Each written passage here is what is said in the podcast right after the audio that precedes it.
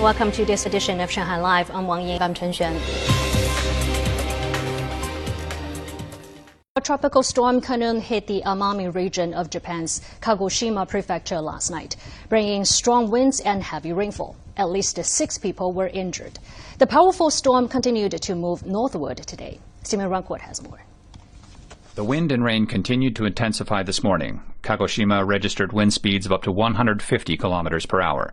Khanun changed its course and began tracking towards southern Japan last week. It killed at least two people and injured over 100 in Okinawa Prefecture on its first pass through the southern Japanese islands and cut power to hundreds of thousands of homes. More than 500 flights in southern Japan were cancelled, and some Shinkansen bullet train services were also suspended. The Japanese government has suggested that more than 60,000 families in the southern part of the country should be relocated. Japan marked the 78th anniversary of the atomic bombing of its western city of Nagasaki today. This year's memorial ceremony was significantly scaled down due to the approaching tropical storm. The ceremony was moved indoors for the first time since 1963.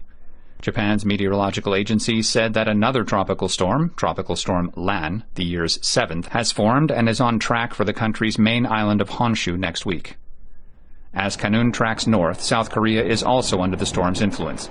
As of 11 a.m. today, Jeju Airport has canceled 144 flights. And for sea routes, all ships in Jeju Island have suspended services and all ports have been closed.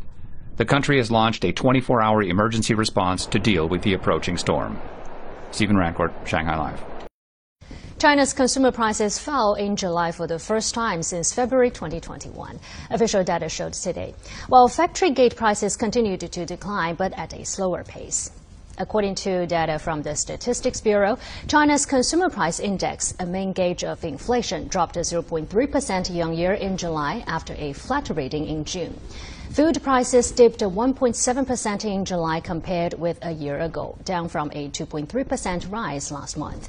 The Statistics Bureau said the drop in the CPI was due to a high comparison base in the previous year, but that it is likely to rise gradually with a gradual economic recovery.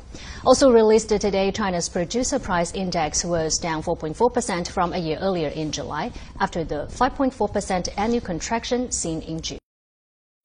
Real lending rates on consumer loans at some Chinese banks have fallen to as low as 3% in an attempt to attract more clients. The China Security Journal is reporting that several large state-owned banks and joint stock banks have cut real lending rates without any preferential conditions to as low as 3.5 to 4%. The rate of consumer loan product offered by China Merchants Bank has fallen to 3.4%, but that can fall even further at Shanghai Pudong Development Bank, which is issuing coupons by its official WeChat account, allowing borrowers to take advantage of a 3% loan rate. Commercial Bank uh, set their primary lending rates based on the central bank's loan prime rate, which is currently 3.55% for one-year corporate and household loans and 4.2% for those of more than five years.